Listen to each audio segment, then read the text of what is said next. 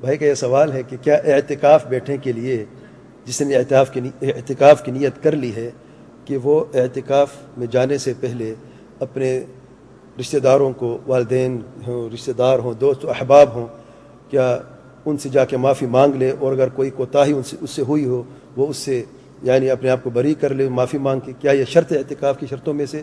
کوئی شرط نہیں ہے، بلکہ مجھے یہ ڈر ہے کہ یہ ریاکاری نہ ہو۔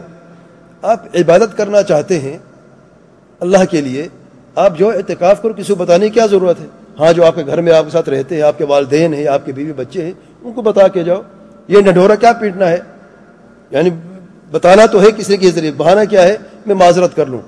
کیا مرنے جا رہے ہو؟ معذرت کر۔ اللہ کے گھر میں عبادت کرنے جا رہے ہو، اعتکاف کرنے جا رہا ہو؟ یہ کسی نے کہا کہ پتہ نہیں، اعتکاف میں تمہیں موت آ جائے گی، تم نے معافی کسی نہیں مانگی۔ اگر موت بھی آ جائے تو معافی نہیں مانگی تو اللہ تعالیٰ کا فور رحیم ہے۔ ہاں یہ بات درست ہے کہ حقوق کی ادائیگی اعتکاف سے تعلق نہیں ہے۔ کسی کا حق مارا ہے، کسی کا حق کھایا ہے تو وہ واپس کرو۔ کسی کا ادھار، کسی ادھار لیا ہے اور وہ دے بھی سکتے تو واپس دو۔ اس کا تعلق اعتکاف سے کسی اور عبادت سے نہیں ہے۔ لیکن یہ کہاں کا انصاف ہے؟ جانا ہے اللہ کے گھر میں اعتکاف کے لیے۔ اور گھر گھر میں پہلے پھرنا ہے۔ جا کے بتا رہے میں بھی اعتکاف میں جا رہا ہوں۔ اگر مجھ سے غلطی ہو تو مجھے معاف کر دے دوسرے لفظوں میں کیا کہہ رہا ہے؟ یہ کہہ رہا ہے کہ دوسرے لفظوں میں کہ میں بڑا اچھا عبادت گزار ہوں، اللہ تعالیٰ کا نیک بندہ ہوں۔ میں نے بہت ساری اچھی عبادتیں کی پورے مہینے میں رمضان کی۔ ابھی دس راتیں باقی ہیں، دس دن باقی اعتکاف کے لیے جانا چاہتا ہوں۔ دیکھو میں جا رہا ہوں۔ زبان سے تو نہیں کہا۔